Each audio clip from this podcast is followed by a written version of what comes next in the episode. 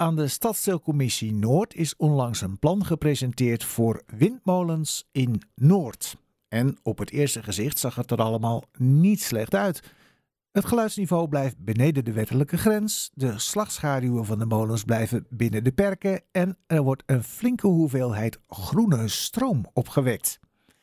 Iemand die hier vast ook een mening over heeft is Peter Verbeek van de actiegroep Windalarm. En we hebben hem nu aan de telefoon. Meneer Verbeek, goedemiddag. Goedemiddag.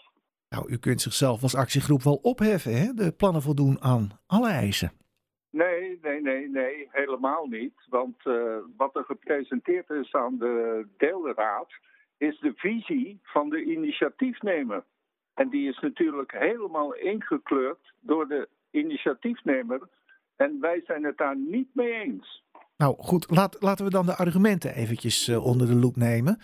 Uh, bijvoorbeeld het geluid. Uh, daarvan wordt gezegd in de presentatie dat ligt ruim onder de landelijke norm. En wordt bovendien nog overstemd door de herrie van de A10. Ja, nou, die twee punten die kloppen niet. Want ten eerste is er op dit moment in Nederland geen enkele norm. Zij hebben gewoon een norm genomen waarvan ze denken dat die wel goedgekeurd zal worden, maar dat moet nog blijken. Dat in de eerste plaats. En ten tweede, het geluid van de snelweg, de overlast van de windturbines, dat is vooral s'nachts als de snelweg stilgevallen is. En dus hebben we nog steeds overlast s'nachts als je rustig wil slapen. Want overdag ben je bezig. Dan heb je daar inderdaad misschien minder last van. Mhm. Maar het gaat juist om de overlast s'nachts. Ja. En uh, slagschaduw. Uh, de molens worden uitgezet zodra hiervan sprake is. Er zijn zelfs bepaalde contouren getekend waarmee wordt gezegd hoeveel uur zo'n windmolen dan aan kan staan binnen die contour. Uh, dat klinkt toch ook wel als gedegen werk? Ja, maar kijk, daar, daar zit ik niet zo mee met die uh, Want ze beloven dat ze die, als er te veel slagschaduw is, dat ze die windturbines dan stilzetten. En dat is natuurlijk een ontzettend nadeel voor ze, want dan hebben ze inkomstenderving.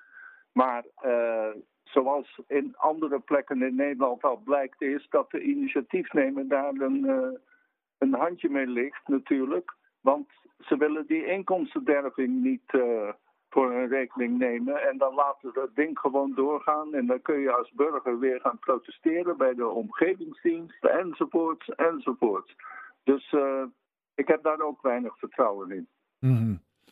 Maar misschien nog wel goed nieuws is dan dat het uh, Cornelis Douwes-terrein ook in beeld uh, was en nu niet meer is. Hè? Vanwege het risico op rondvliegende molenwieken. Dan is deze locatie toch beter?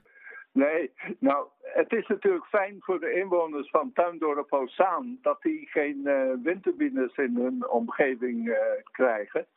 En uh, wat betreft de rondvliegende molenwieken, dat is bij de Noordereiplas ook een probleem. Want er staan hoogspanningsleidingen en ze hebben nog steeds geen toestemming of ze weten nog niet van Tennet moeten ze nog horen hoe ver ze van die hoogspanningsleiding vandaan uh, moeten blijven.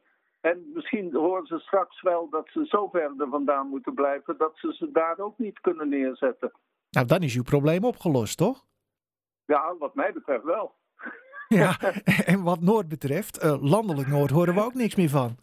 Landelijk Noord, dat is een uh, ander project. Dat staat nog uh, voor volgend jaar op de rol.